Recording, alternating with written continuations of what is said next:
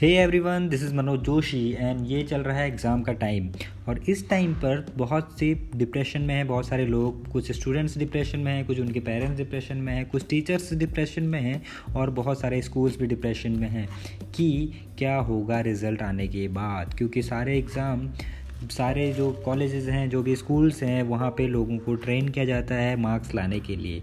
और वही मार्क्स जो है बच्चों में बहुत ज़्यादा प्रेशर क्रिएट कर रहे हैं। तो हम अपने नेक्स्ट एपिसोड में ये डिस्कस करने वाले हैं कि क्या, किस तरीके से तैयारी करी जानी चाहिए और किन किन बातों का ध्यान देना चाहिए।